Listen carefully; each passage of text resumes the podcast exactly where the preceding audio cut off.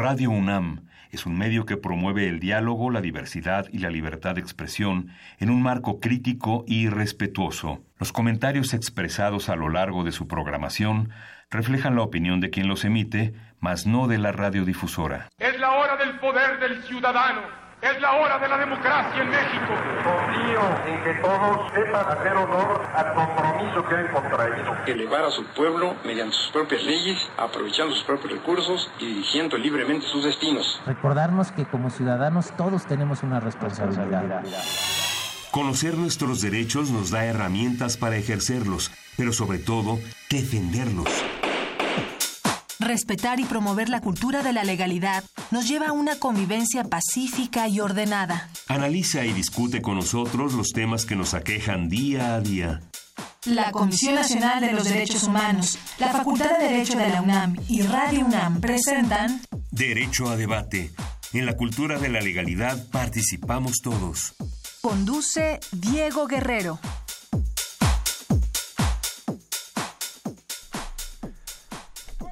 Hola, ¿qué tal? Muy buenas tardes. Bienvenidos a Derecho a Debate en la Cultura de la Legalidad. Participamos todos. Mi nombre es Diego Guerrero y como cada martes les damos la más cordial bienvenida.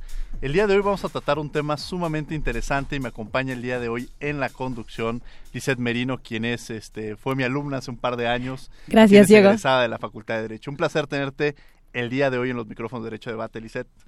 Al contrario, un placer estar contigo, Diego. Gracias por la invitación. Muy buenas tardes a todos. Me da mucho gusto estar en, este tema del día de hoy. A ver, Lisette, hoy vamos a tocar un tema antes de presentar a nuestras invitadas, que es precisamente el tema de justicia restaurativa y cultura de la paz. Son dos temas que se relacionan, se vinculan. ¿Qué te llega o qué conoces tú respecto al tema? Bien, pues primero debemos de conocer sobre la paz y la cultura de la paz para también conocer el mecanismo de la justicia restaurativa y digamos, en este contexto de violencia también en nuestro país es muy importante que debatemos de este, de este tema y van de la mano, por supuesto. Y es importante, como lo menciona Lisette, respecto a conocer cuáles son estos medios alternativos que en un momento dado pueden llegar a surgir, pero vamos a, conocer qué conoce la comunidad universitaria respecto al tema y regresamos a los micrófonos de Radio UNAM. Estas son las voces universitarias. Las voces universitarias.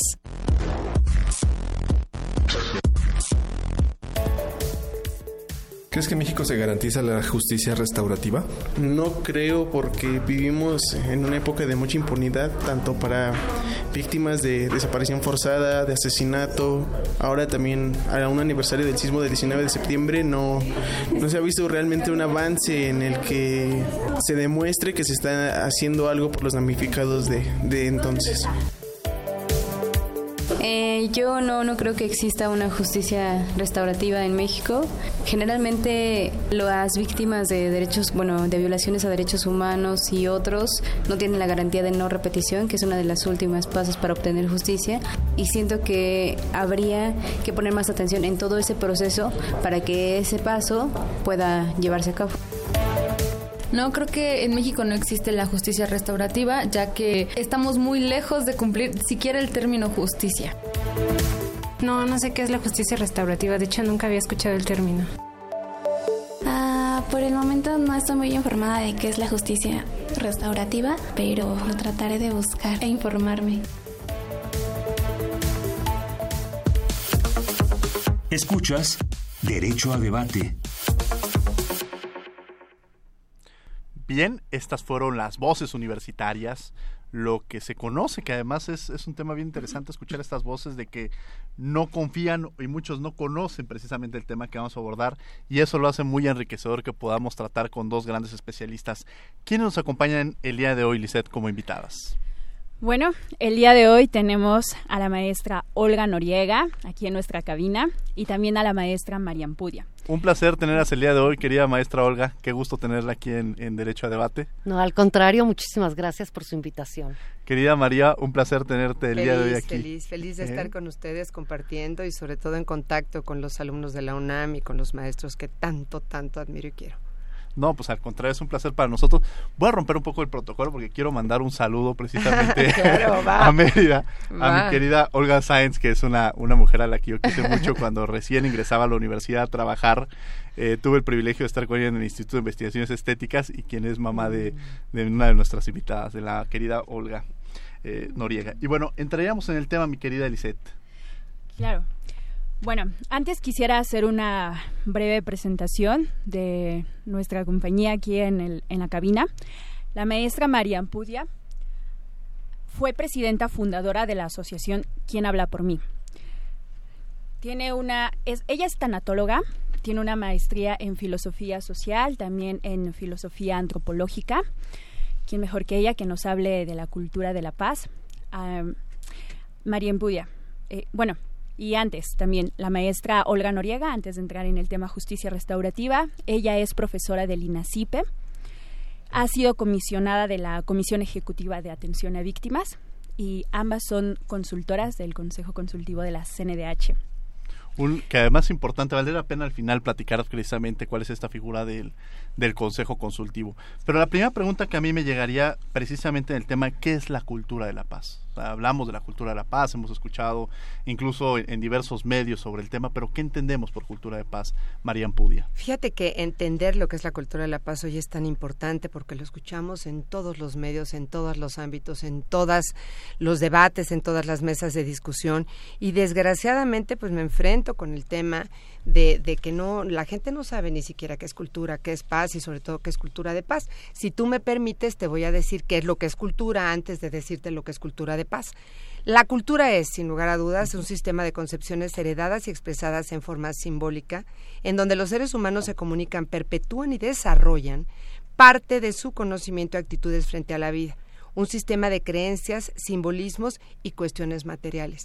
Es decir, la cultura la traemos arraigada desde que nacemos, de acuerdo a las circunstancias en las que vivimos. Ahora, si me preguntas qué es paz, pues paz es un proceso de adquisición de los valores y conocimientos, así como de las actitudes y habilidades y comportamientos necesarios para conseguir la paz no solo personal, sino entendida como vivir en armonía con uno mismo, con los demás y con el medio ambiente qué es cultura de paz, que hoy lo estamos escuchando todo el tiempo en todos los lugares y que, eh, pues digamos que el primer, el, nuevo gobierno está haciendo un movimiento grande, importante eh, en este momento. O sea, tenemos que estar obligados a saber lo que es la cultura de la paz y es el conjunto de valores, actitudes, comportamientos y estilos de vida que rechazan la violencia y previenen los conflictos, atacando a sus raíces a través del diálogo y la negociación entre los individuos, los grupos y los estados.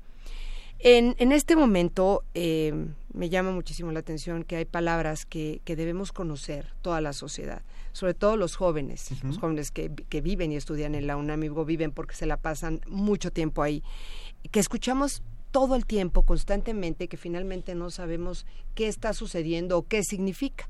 Una parte estratégica del tema de la cultura de la paz, por ejemplo, es el perdón que estamos utilizando, está utilizando mucho la sociedad en este momento, pues para aquellas personas que han sido víctimas de, de algo o de alguien. La reconciliación, por ejemplo, es otra palabra que se, que se escucha constantemente. La justicia restaurativa, de la que la maestra Olga va a hacer referencia hoy y que es tan importante y que tiene muchos años de haberse tocado por primera vez, de hecho en Estados Unidos, en Uruguay, en donde ha habido conflictos, se, toca el tema de la justicia restaurativa y con la cual no podemos acercarnos a la cultura de la paz. Que quizá ahí preguntaría, eh, aventaría ahora la pelota de este lado de la cancha, ¿qué es esta justicia restaurativa? Porque escuchábamos precisamente estas voces universitarias en las cuales tenían una decepción al término justicia y otro tanto no conocían precisamente lo que es la justicia restaurativa. Así es, este Diego. Bueno, pues yo escuchando a los jóvenes eh, universitarios que nos decían es que no queremos impunidad, no queremos saber de la justicia restaurativa, entonces yo les podría decir al revés, la justicia restaurativa no es impunidad, la justicia restaurativa no quiere decir que la afectación a la víctima o a la persona en situación de víctima quede sin reparo alguno, ¿sí? y es justamente es esa justicia que restaura, es esa justicia que equilibra a las partes. ¿sí? Eh, por este, siglos y siglos desde que nació nuestro derecho penal, ¿verdad? Ha sido el jus puniendi el que ha, el que ha prevalecido, es decir, a cada quien eh, eh, cada quien que, que, viola la norma o que viola un derecho corresponde una sanción. Y la justicia restaurativa es un mecanismo, como decía María, tan importante, pero puede trabajar desde la prevención. Fíjense, trabaja desde la prevención y puede trabajar desde la investigación del delito o de la conducta, ¿sí? La reinserción, es decir, es una justicia holística que parte de la resolución del conflicto, es decir, regresa a las partes la resolución del conflicto y pone como centro de atención a la persona que fue dañada por un conflicto o por un delito o por alguna circunstancia. Entonces, ¿qué, qué pasa? Que previene, es decir, se anticipa y ayuda a las partes a llegar a un acuerdo mediante mecanismos de diálogo y de voluntad de las partes para justamente insertarse en la cultura de la legalidad en donde participamos todos, que es el lema de este programa que me gustó tanto, este de derecho a debate. Pasa algo muy muy Es toda una cultura, es, un cambio de lentes, vaya. Claro, justamente la semana pasada tuvimos aquí como invitados a la próxima secretaria de Cultura, a, esta Alejandra Fraustro, platicando sobre este concepto y lo amplio que representa, ¿no? Y de pronto justamente es muy interesante que esta semana podamos hablar sobre la cultura de la paz y esta justicia restaurativa, por cómo se van vinculando los diversos conceptos que vamos abordando. Eh, justamente cuando tuvimos al presidente de la Comisión Nacional de Derechos Humanos, hablamos de la decepción que existe respecto a los derechos humanos. Pareciera que los derechos humanos muchas veces son los aquellos que defienden a delincuentes, se escuchan de pronto en las calles, que defienden a criminales, y por el contrario, quizá los derechos humanos son los que permiten de alguna manera la defensa y que se que respete precisamente la legalidad en un proceso determinado. ¿Qué relación existe con esto ahora que hablamos de cultura de paz y hablamos de justicia restaurativa con estos dos conceptos? María Pudia.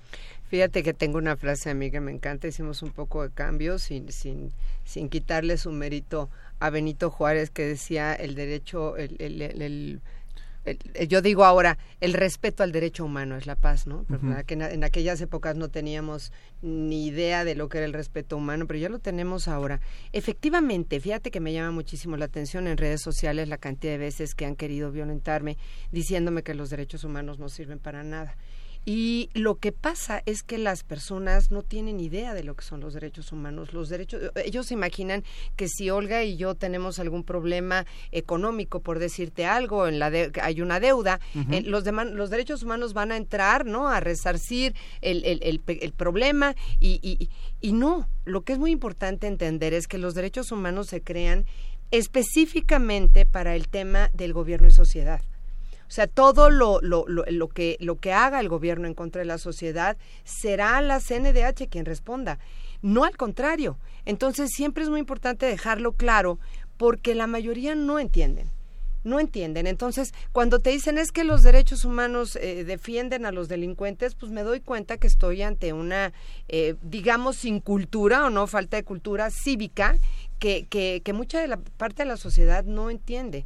Ahora, es muy importante para mí, desgraciadamente, pues hablar de violencia no la podemos dejar a un lado porque hoy la tenemos, la tenemos en todos lados y, quiero decir que, que hay tres tipos de violencia, así también como hay tres tipos de paz y la que la que nos está perjudicando enormemente pues es la violencia directa, la que vemos, la que palpamos, la que está enfrente de nuestros ojos y que finalmente estamos construyendo todo el tiempo con los medios de comunicación, el radio, ta ta ta, ahora con las redes sociales. Pero abajo, y esto Galtung, que es uno de mis maestros, lo tiene muy estipulado, abajo es como un como un eh, iceberg la parte de abajo que no vemos de qué tamaño es, hay dos partes de la violencia que son gigantescas, que es la, la violencia cultural y la violencia estructural. Mucho, por ejemplo, lo que hablaba mi compañera Olga Noriega, que tiene que ver con esta falta de estructura, ¿no? En la cual hemos dejado a una parte de la sociedad, por ejemplo, en las cárceles, y que no les hemos permitido reinvolucrarse o involucrarse en la sociedad, sabiendo que lo que hicieron eh, no, estuvo eh, no estuvo pensado en hacer un bien, sino un mal. Esa es una violencia estructural que la tenemos de antaño. Eh, es para mí muy importante decir que, por ejemplo, en el norte de Europa tienen una cárcel o quizás dos cárceles y tienen a 30 personas en ellas y quizás uno, uno hizo algo con dolo, pero los demás tienen alguna afectación cerebral. Es decir, tienen una gracia de reinserción en la sociedad que, es, que verdaderamente llama la atención. Nosotros no. Nosotros no solamente somos punitivos, sino somos cuestionantes. Todo el tiempo estamos cuestionando lo que hizo el otro, cuestionando lo que hizo el otro. Y el problema grave que tenemos es que esta parte de la sociedad queda volando en el aire. Pagan su pena, pero después de pagar su pena, siguen siendo cuestionados. Y no les damos la oportunidad de reasirse en la sociedad y decir, ven, yo te puedo dar esa segunda oportunidad. Por el otro lado, la tercera violencia que tenemos, que es igual de grande que la violencia estructural, es la violencia cultural. Y esa en lo personal, mi expertise es la infancia, es la que más me preocupa. ¿Y por qué me preocupa? Porque es una violencia que se vive en los hogares. Hoy por hoy, y no lo digo yo, lo dice la ONU, lo dice la UNICEF, lo dicen organizaciones internacionales como la OIT, tenemos uno de los hogares más violentos del mundo. Y estamos viviendo, estamos inmersos en una en una, digamos, relación que es abundante en violencia. Tenemos a los niños más violentados del mundo, tenemos a los adolescentes, por ende, más violentados con este tema del alcohol y las drogas. Y para acabarla de molar, tenemos pues, a las mujeres más maltratadas con el tema de los feminicidios. Y eso, desgraciadamente, hace que tengamos a los hombres más violentos. Estoy hablando de un círculo vicioso del cual no estamos. Que quizá yo tomaría una parte que mencionabas, el hecho de esta justicia y lo tomaré con la justicia restaurativa. En todos los casos se permite la justicia restaurativa cuando se genera una violencia contra un niño, cuando se ve el feminicidio contra, o sea, el, tema de feminicidio que mencionabas, el tema de homicidios, violencia sexual, o sea, en este toda esta gama de, de que se llega a presentar, ¿es válida la justicia restaurativa? ¿Se vale la justicia restaurativa, Olga?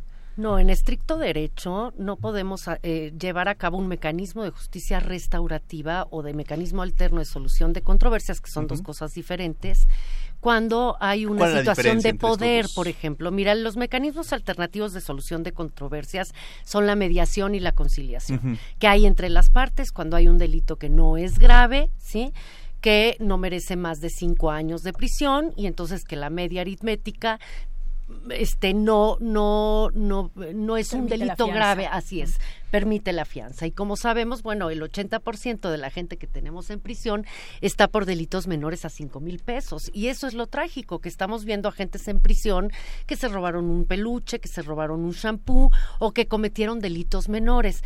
Ahí es para la despresurización de nuestro sistema de justicia penal, ahí es donde opera los mecanismos alternos de solución de controversias. Ahora, yo tendría que decir algo, las modificaciones al artículo 17 estuvieron, bueno, dejan están todavía muy cerradas porque este es mediante la reparación del daño. Entonces están sometiendo a las partes para que se pongan de acuerdo, pero mediante el pago de una fianza, de una, una cuestión económica. Y como dice el maestro Zamora Pierce, aquí en nuestro país casi no se repara el daño. Y también, ¿qué es lo que quiere la víctima? La víctima muchas veces no quiere la reparación del daño económico. La víctima lo que quiere, y son las preguntas principales que, que, que ella, que según las estadísticas se ha visto, qué fue lo que provocó, por qué, por qué le hicieron el daño, qué fue lo que le causó. Pero volviendo un poco, eh, para no perderme a lo que me dijiste de lo de tu pregunta, Diego, es justamente dónde no procede estos mecanismos alternos de solución de controversias, donde hay problemas de poder.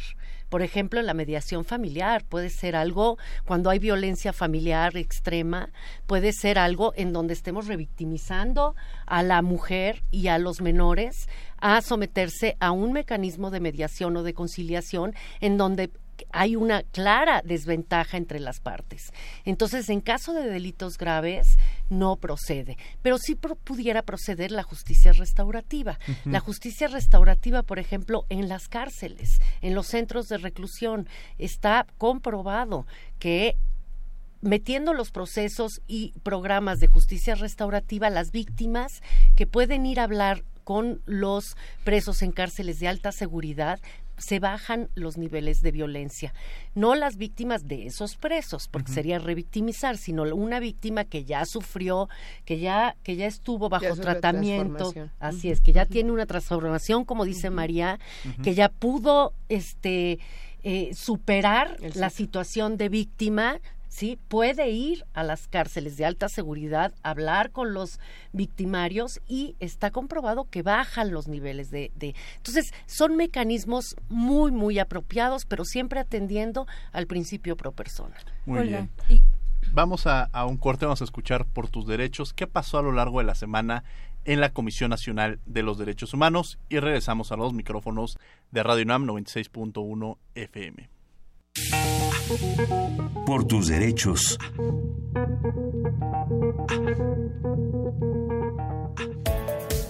el Consejo Consultivo de la CNDH rechazó enérgicamente la violencia política ejercida a más de 40 candidatas a puestos de elección popular en Chiapas. Por hechos como estos, se ha adoptado la paridad de género en las legislaciones electorales, esto con el fin de garantizar la participación de las mujeres en la vida política con las mismas oportunidades que los hombres. Varios partidos políticos han incurrido en simulaciones en las que aparentemente las mujeres cuentan con espacio de acción. Prácticas desleales como esta agravian a las mujeres chapanecas y debilitan el Estado democrático de derecho. Por esta razón, el Consejo Consultivo de la Comisión Nacional de Derechos Humanos exhorta categóricamente a las autoridades electorales para no permitir este acto regresivo que atenta contra los derechos humanos de las mujeres chapanecas y pide tomar las medidas preventivas para evitar represalias por ejercer sus derechos, al tiempo que llama a los partidos que han permitido este hecho lamentable a no vulnerar la igualdad de género y respetar los espacios conquistados por miles de mujeres a lo largo de la historia. Bye.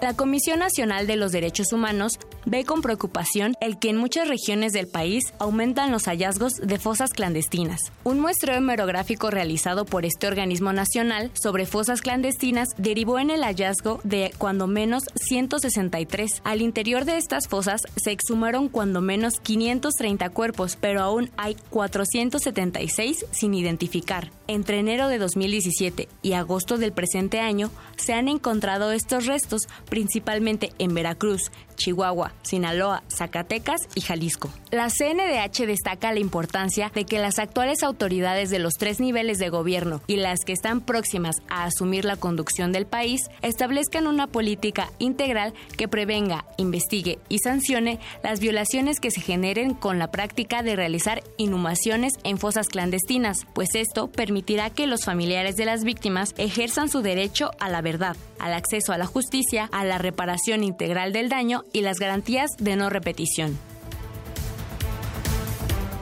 La Comisión Nacional de los Derechos Humanos se dedica a investigar si tus derechos humanos fueron afectados principalmente por servidores públicos federales. Toda persona puede presentar su queja, incluso menores de edad. Todos tenemos derechos humanos. Acércate a nuestras sedes o llama desde cualquier parte de la República. 807 15 2000. Comisión Nacional de los Derechos Humanos. Llámanos al 5536 4339. Derecho a debate.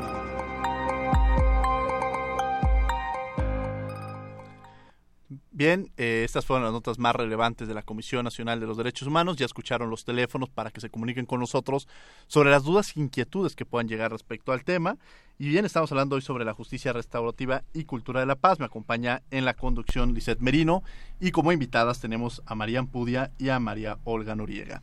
Eh, Lisette, seguiríamos con esta entrevista. Estamos platicando justamente sobre la diferencia entre cultura de paz, justicia restaurativa y los elementos que un momento dado pueden llegar a tener. Claro, y dentro de la cultura de la paz, que implica ir en contra de la violencia, y bueno, eh, aterrizándolo al contexto que estamos viviendo en nuestro país. María, dinos, ¿por qué hay tanta violencia en México y qué consecuencias puede tener esta situación?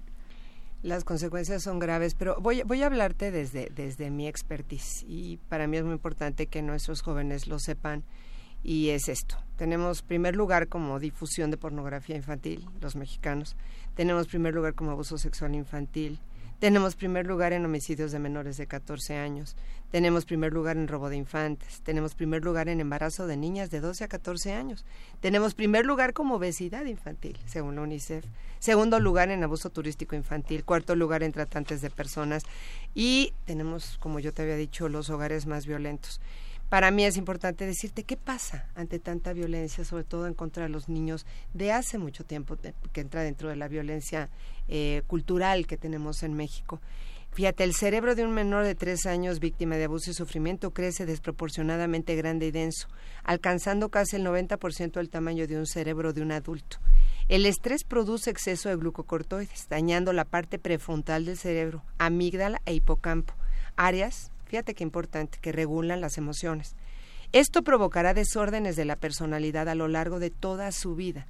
Las alteraciones neurobiológicas explican el maltrato infantil como el precursor más importante de la criminalidad y la delincuencia. Cuando yo me atrevo a pararme frente de las, de, las personas que me escuchan en las conferencias y les digo esto, me dicen, ¿por qué no nos lo habían dicho? Entonces volteo y les digo, esta es la consecuencia. Si nosotros hemos sido violentadores de los niños y de las niñas durante décadas enteras, te puedo hablar de muchos, muchos años, hace no muchos, digamos unos 70, se pensaba que los niños tenían el demonio adentro y que había que sacarlo a golpes. Imagínate tú nada más cuántos adultos de aquella época estamos en la calle hoy tan enfermos, ¿no? Si tú vas a los penales y tienes la oportunidad de platicar con los reclusos y preguntarles de dónde provienen, te van a decir de ahí, de ahí de ese abuso, de esa omisión, de esa violencia, de esa falta, ¿no? De, de, de caricia, falta de reconocimiento que todo niño necesita desde que nace y que hoy finalmente están en la calle tratando de ver no quién se las hace, sino quién se las paga. Y es recurrente caer en una y otra falta, porque finalmente, como bien lo dice la ciencia, por eso es cultura de, la paz y es conciencia de paz conciencia de, de, tener conciencia de lo que está sucediendo y conciencia de ciencia. La ciencia está involucrada y muchos mexicanos que han dado y han aportado al mundo eh, han salido de la UNAM, eso me hace sentir muy orgullosa. Entonces, si tú me dices, ¿qué está sucediendo en la calle? Pues venimos de ahí. Venimos de una cultura de violencia que se vive en los hogares y que finalmente hay cientos de personas en la calle que no tienen más allá de las mínimas emociones a que recurrir, ni siquiera saben qué les sucede. Entonces me dices, ¿cuáles van a ser las consecuencias? Pues las consecuencias no es difícil verlas, las estamos viviendo día a día un, círculo ahí, ¿no? Violentamos a los niños así y los niños están generando violencia en nuestra así sociedad. Así es, así es. Y claro, violencia, por ejemplo, a las víctimas, otro tema que estábamos eh, tocando también en justicia restaurativa, es un procedimiento alterno, ¿no? De justicia. Y aquí me surge la pregunta, Olga. ¿Podemos hablar de una reparación integral de la víctima? Sí, me parece que es importantísima la reparación integral del, del daño a la víctima y que esta abarca muchísimos conceptos, no nada más la reparación del daño económico. Como les decía antes de entrar a, a este, a comerciales, bueno, pues no solo la víctima, ¿qué es lo que quiere la víctima? Y la víctima la mayor parte de las, de las veces quiere verdad, saber qué fue lo que sucedió, la garantía de la verdad y la garantía de la no repetición, es decir, que sepa que en su comunidad no va a volver a suceder ese hecho que la lastimó o ese, ese delito que causó, porque el delito no nada más afecta a la víctima, sino afecta a la comunidad entera. Entonces, con los mecanismos de justicia restaurativa se puede trabajar este, para, para justamente garantizar la, la, la, esta cuestión de la no repetición.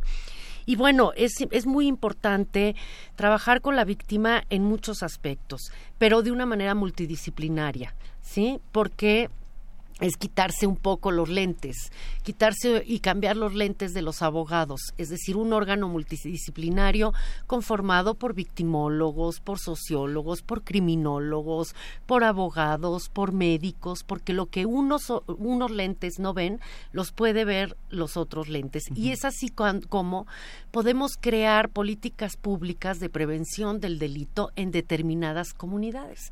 Y en eso funciona muy bien la justicia restaurativa, como dice María, la violencia viene desde los hogares. ¿Cómo trabajamos la violencia desde los hogares?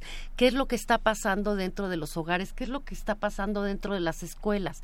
Pues ahí funcionan los mecanismos de justicia restaurativa, esta forma de bullying que están los niños, los, los niños, niñas y adolescentes metiendo en las escuelas, cómo se trabaja con estos mecanismos mediante el diálogo y la recomposición de los factores del conflicto. Es decir, crear sociedades mucho más este, pacíficas, como mucho más generosas y que estén verdaderamente conscientes, porque si no lo único que estamos haciendo es estar recreando el binomio entre víctima y victimario. Y entonces por eso llegamos a los reclusorios y vemos que el 99% de los agresores sexuales fueron agredidos sexualmente cuando eran niños. Entonces, ¿qué es lo que estamos haciendo en política criminal que no nos están dando los resultados adecuados, ¿no? Y tenemos que volver a las raíces, trabajar desde las escuelas, desde las comunidades, ahí donde se genera el conflicto porque el delito no es más que un conflicto que pudo haber sido prevenido. Claro, y al final es muy interesante que acotemos esta parte de la reparación o que mencionemos la reparación, porque de pronto justamente piensan que la reparación es en términos económicos, que lo que se busca son términos económicos y va mucho más allá. Así es. Son alcances amplios, ¿no? En la justicia restaurativa lo que tiene. Hay muchas medidas de, de, reparación. Esta es la restitución, la rehabilitación, la indemnización por daños, las garantías de no repetición y las medidas de satisfacción a la víctima. Y en eso, bueno, pues tenemos la Ley General de Atención a Víctimas que, bueno, como un instrumento, ¿no? De, avanzada que contiene todos los derechos de las víctimas, pero que por, por uh, una comisión de víctimas que mucho falla y que no avanza. Pues se ha burocratizado mucho, ¿no? Entonces no la podemos volver nada más una, una un lugar donde donde se den cheques, sino un lugar donde se dé un verdaderamente un tratamiento multidisciplinario a las personas que han sufrido por la comisión de, de un delito o de la violación a sus derechos humanos. Sí, de pronto recordaba, y estaba hace poco viendo lo del Museo de la Memoria Histórica, por ejemplo, que tiene Colombia. Y fue, fue, fue justamente a través de eso que fue una reparación de alguna manera para que lo que buscaran no es solamente que económicamente, como lo hemos venido mencionando, y verlo desde esta perspectiva multidisciplinaria, sino que se visibilizaran estas violaciones que existían para, no la, para la no repetición. Y creo que esto es tipo de ejercicio lo que se busca. O sea, muchas de las víctimas lo que decían es, el dinero que nos puedan dar no nos va a regresar a nuestros familiares y ni tampoco nos va a subsanar esa situación. Pero lo que queremos es que no se vuelvan a repetir este tipo de violaciones. Y justamente este tipo de ejercicios de crear museos, de visibilizar, creo que lo más importante en materia de derechos humanos es visibilizarlos para que no se repita, ¿no? Lizeth Merino. Claro, Diego, es digamos el reconocimiento de la responsabilidad y una disculpa de parte, ¿no? de quien ofendió. La víctima muchas veces busca eso y también mencionaba sobre la ley de mecanismos alternativos, que no es lo mismo que justicia restaurativa, pero ahí em, desarrollan la junta restaurativa, ¿no? Y pues que lamentablemente se ha burocratizado. Pero, digamos, Olga, ¿cómo, eh, ¿cuáles son los retos entonces que tendríamos en la aplicación de esta ley? Bueno, a mí me parece que hay que enfocar los ojos, bueno, Tratándose de mecanismos alternativos de solución de controversias, de mediación o de conciliación, ahí sí tendrían que, eh, eh, hace falta eh, meterle más a las medidas cautelares, ¿sí? Porque para, para tener el resguardo de las personas que sufrieron un delito, una violación a los derechos humanos. Pero hablando de justicia restaurativa, me parece que sí nuestro país tiene que trabajar mucho más en ella. Y eso va muy, muy de la mano de lo que es la cultura de la paz y de la cultura de la legalidad. Es decir, hacer un cambio de lente, dejar de hablar, claro que sí, reconocer toda la violencia que hay en nuestro país, el gran, el gran déficit que tiene el Estado, eh, este mexicano en esta innecesaria, mal llamada guerra contra el narcotráfico que empezó hace más de 10 años y que ha bañado de sangre a nuestro país, reconocer que hay un problema, visibilizar el problema, pero también trabajar sobre la solución de la justicia a todas estas víctimas que están clamando y que siguen clamando no la justicia la justicia hacia este, sus familiares. Pero en el mismo al mismo tiempo trabajar desde las escuelas desde las escuelas desde la sociedad civil desde todos los, desde el trabajo, todos estos mecanismos de justicia restaurativa que son tan importantes y que han dado tantos eh, este éxito a nivel mundial para estar constantemente trabajando en la cultura de la paz y de la justicia restaurativa, justamente para garantizar las medidas de no repetición, es decir, para romper este círculo de violencia tan fuerte que hay en nuestro país. Que quizá también aquí me gustaría conocer el papel de la educación, ¿no? O sea, ¿cuál es este vínculo de la educación, como lo mencionaba Olga María, referente a la educación con la cultura de la paz? Definitivo, definitivo. Mira, los grandes avatares eh, han dicho que que uno de ellos, Sócrates, decía, conócete a ti mismo, conócete a ti mismo y de esa manera podrás conocer a los demás y nadie nos enseña. Hoy estamos instalando pues este esta herramienta que es el conocimiento de las emociones para los niños más pequeños. En muchos lados está siendo súper exitoso los niños ya saben que hay seis eh, emociones que son básicas que son el disgusto la tristeza la felicidad la sorpresa el miedo y la ira pero fíjate lo importante que es, y, vale la pena hacer este comentario, hace no un poquito más de un año tuve la oportunidad de estar con el entonces Procurador de la República, el doctor Raúl Cervantes, en un evento en antropología en donde mujeres indígenas llegaron a pedirle, a pedirle a la Procuraduría de la República que les que les ofreciera una disculpa. Y el procurador levantó la mano y dijo, yo, yo lo voy a hacer. Si eso, si eso va a traer paz para ellas, yo lo voy a hacer. Y el efecto fue impresionante. Yo me acuerdo que el procurador parado enfrente y pidiéndoles disculpas reales de lo que habían vivido ellas en la cárcel, que habían sido tan violentadas, tan maltratadas, y ella llorando, ellas llorando le decían, es que usted nos cambió la vida, bueno, usted, porque él representa un organismo, pero, pero verdaderamente salieron de ahí ellas con otra mirada. Entonces sí me doy cuenta lo importante que es el perdón, lo importante que es dejar de cargar el, el resentimiento. Yo no sé si tú, ustedes se den cuenta, pero en la calle hay cientos de personas que están llenas de cáncer y el cáncer crece y crece y crece. Tú sabes que el, el sentimiento que más eh, daño causa al cuerpo del ser humano es el resentimiento, que finalmente viene del odio, que finalmente viene de la emoción que es la ira, y nadie lo sabemos. Entonces, ¿qué significa resentimiento? Es volver a sentir, volver a pensar en el acto y volver a sentir ese mismo coraje, ese misma, esa misma ira, esa misma emoción desbordante, ¿no? Y, decir, a mí quién me va a regresar lo que perdí, o quién me va a volver a dar lo que tenía, o quién me va a volver a, a hacer ser quien era. Nadie, nadie, hasta que no encuentre una persona que esté enfrente de mí, que me pida disculpas y yo pueda decir sí te perdono y en ese momento adormezco ese sentimiento de resentimiento. Finalmente en la calle, pues estamos llenos, llenos de gente resentida y, eso da mucha tristeza porque lo estamos viendo en todas las enfermedades que hoy crecen. Bueno, ya tenemos niños que tienen problemas en la sangre como colesterol.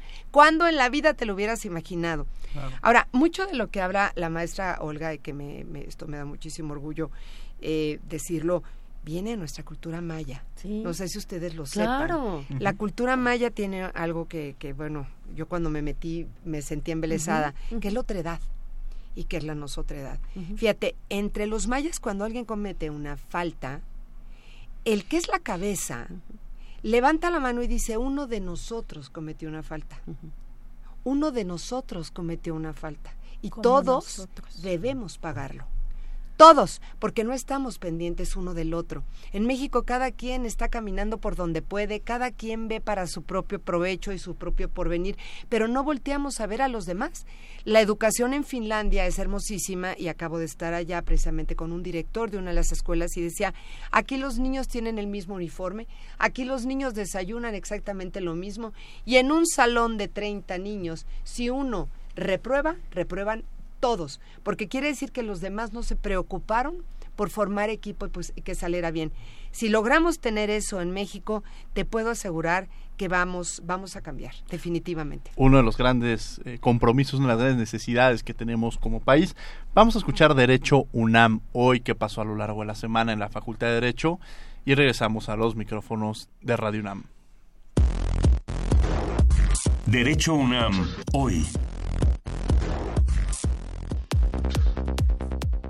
El doctor Pedro José Peñalosa presentó su libro México a la deriva y después del modelo policiaco, qué? Obra que analiza el sexenio de Felipe Calderón Hinojosa con el propósito de evitar que florezca el olvido colectivo. Junto a los maestros Luis Escobar Aubert y Marco Antonio Sein Chávez, el autor comentó que el libro realiza un escrutinio en torno a la economía, la seguridad pública y la procuración de justicia, así como la concentración de los ingresos, fuga de capitales, desempleo y el contexto salarial durante el periodo del segundo presidente panista. Esta segunda edición contiene también un examen de las primeras propuestas de la administración de Enrique Peña Nieto y las concordancias entre ambas gestiones.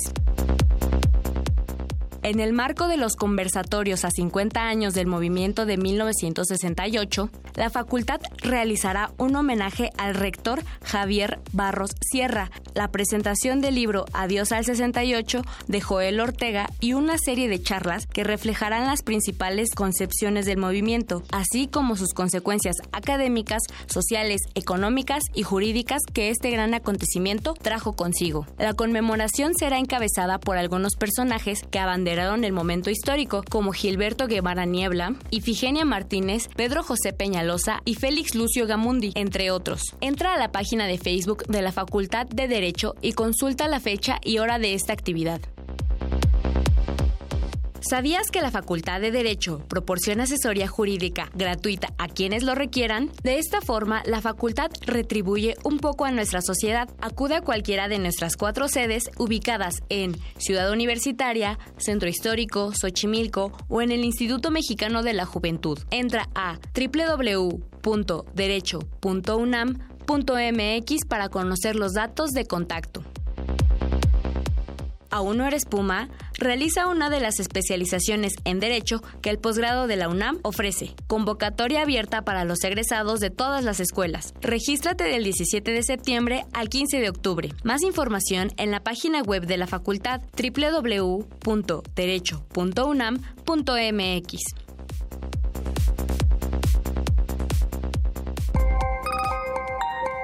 Llámanos al 55 36 43 39. Derecho a debate.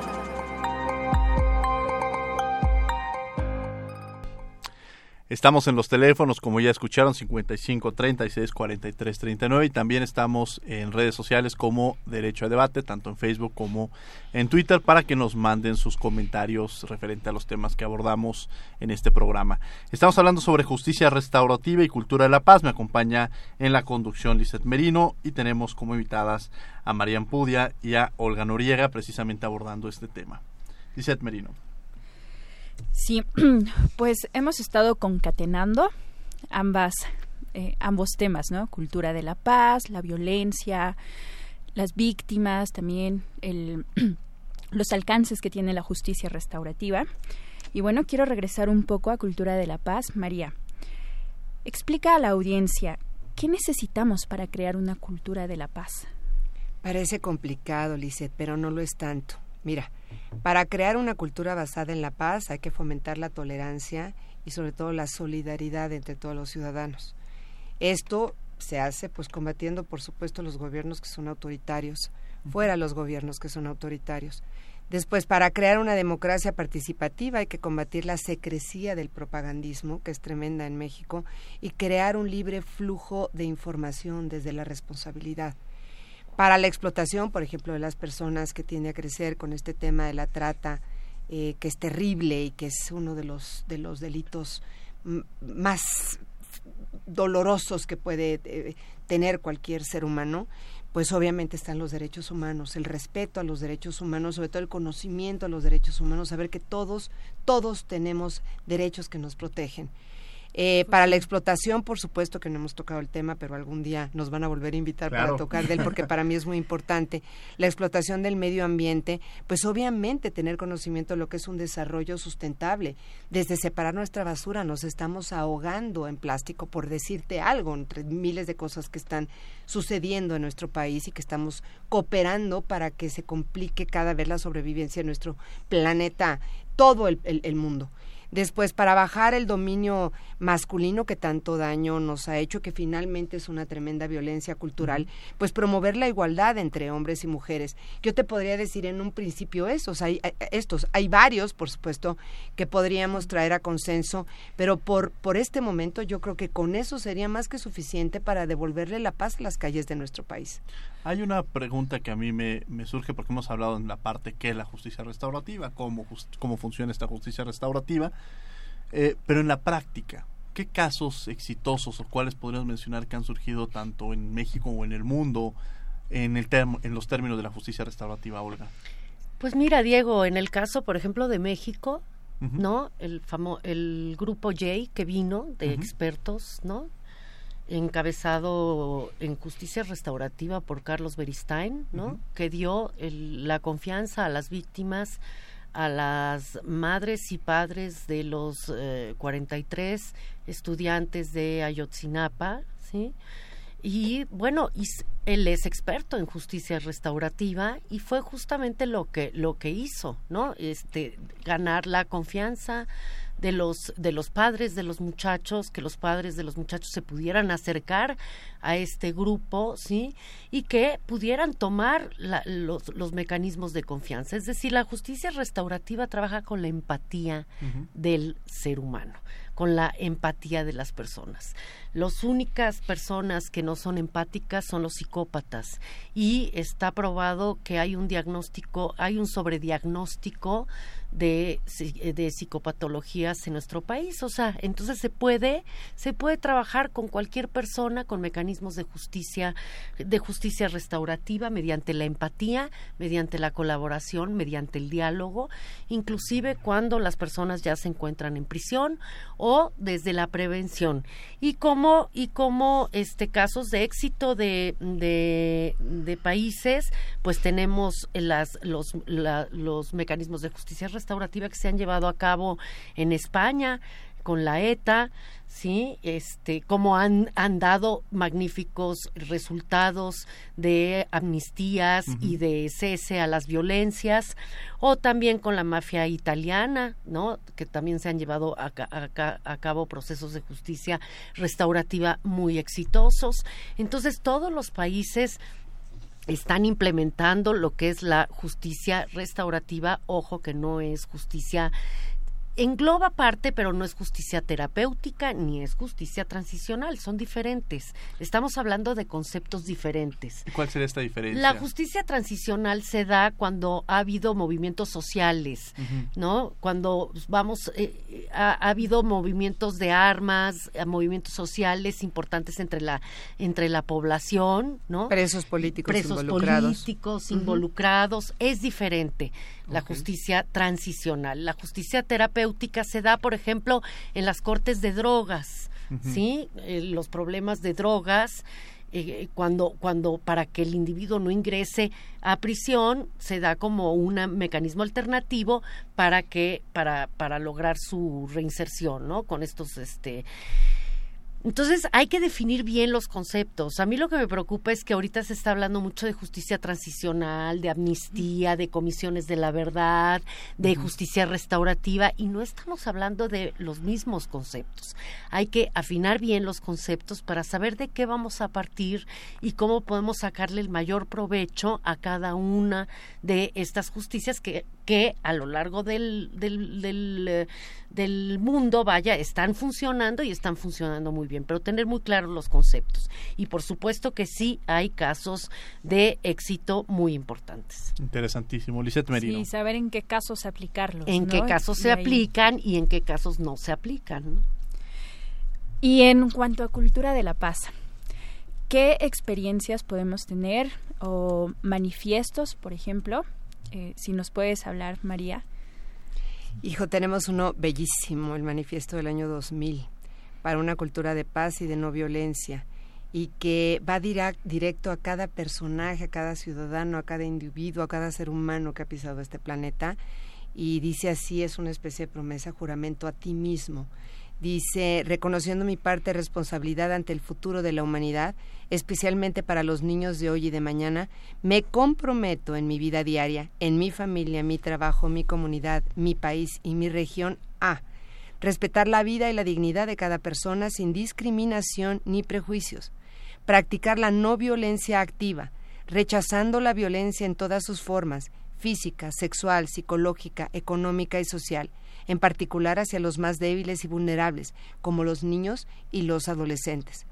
Compartir mi tiempo y mis recursos materiales cultivando la generosidad a fin de terminar con la exclusión, la injusticia y la opresión política y económica defender la libertad de expresión y la diversidad cultural, privilegiando siempre la escucha y el diálogo sin ceder al fanatismo ni a la maledicencia y al rechazo del próximo, del prójimo. Promover un consumo responsable y un modo de desarrollo que tenga en cuenta la importancia de todas las formas de vida y el equilibrio de los recursos naturales del planeta contribuir al desarrollo de mi comunidad, propiciando la plena participación de las mujeres y el respeto de los principios democráticos con el fin de crear, juntos, una nueva forma de solidaridad. Y esto no es otra cosa más que aquello que nos hereda nuestra hermosísima cultura maya, la nosotredad. No tiene desperdicio y creo que si esto lo tuviéramos cada quien en nuestras manos y lo recitáramos como un rezo, cambiaríamos mucho, no nada más en lo personal, sino en lo social también. Engloba muchos valores ese. Así es, todos, todos. Te digo que no tiene ningún desperdicio. Entonces, pues adelante a promoverlo. Creo que es una gran responsabilidad.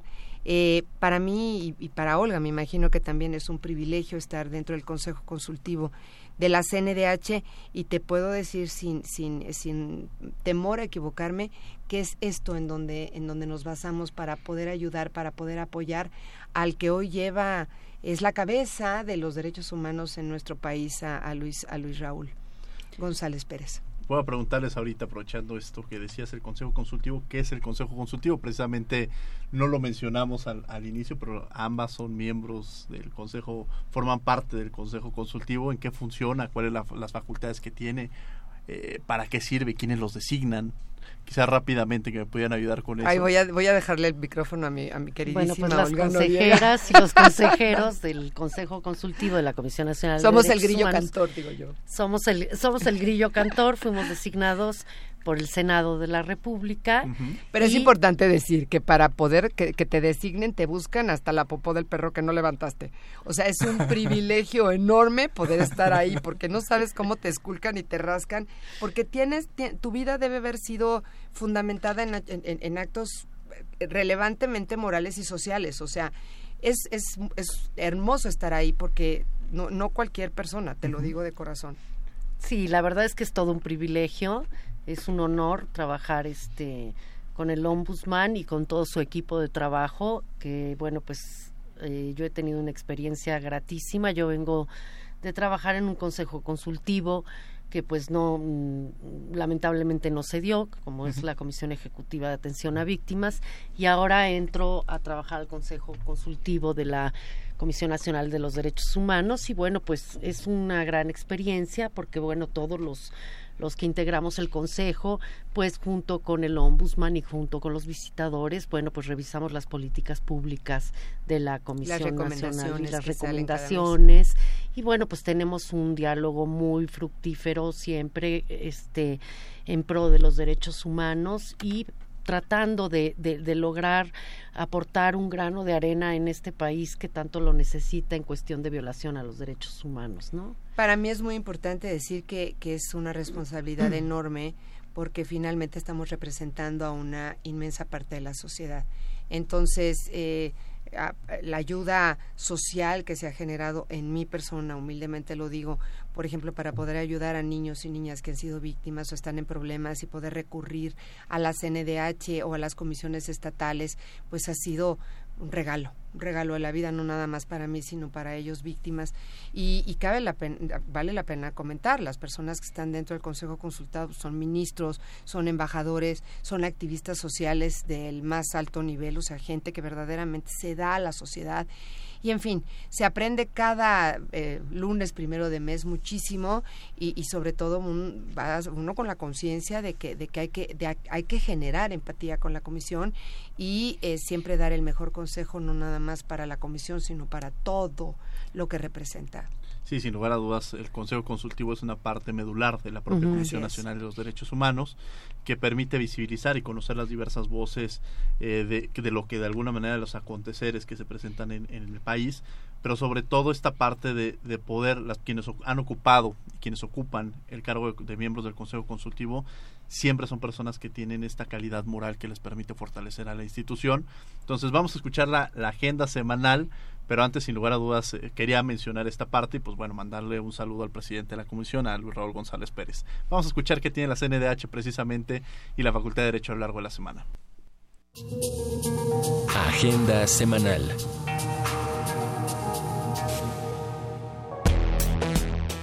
Inscríbete al diplomado Derechos Fundamentales, un análisis comparado entre los sistemas de protección europeo e interamericano organizado por la Universidad Nacional Autónoma de México, la Universidad Complutense de Madrid y la Comisión Nacional de Derechos Humanos. Regístrate en la página de la facultad. El cupo es limitado. El ciclo Cine Diálogo de Derechos Humanos trae para ti la película Dawson, Isla 10, del director Miguel Latín. Al finalizar, hablemos sobre violaciones graves a los derechos humanos con Arturo Larios Díaz, investigador del Senado. La cita es este martes 18 de septiembre a las 18 horas en el auditorio del Centro Nacional de Derechos Humanos, Avenida Río Magdalena, número 108, Colonia Tizapán San Ángel. Informes al 5481-9881, extensiones 5110 y 5218. Entrada libre. El ciclo de conferencias Elvia Carrillo Puerto trae para ti la mesa Mujeres y Salud Mental. Expone Teresa Ordórica Sacristán, miércoles 19 de septiembre de 5.30 a 8 de la noche en el auditorio del Centro Nacional de Derechos Humanos. Informes al 7698-0333, extensión 8333 o al correo difusión.igualdad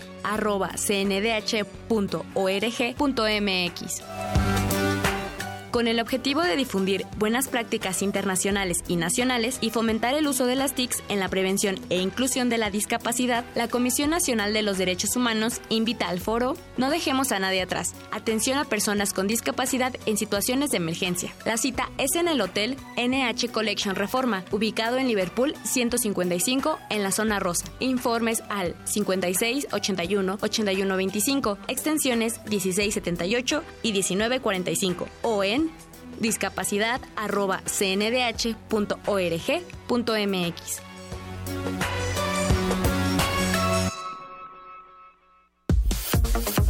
Escuchas Derecho a Debate. Conclusiones en 30.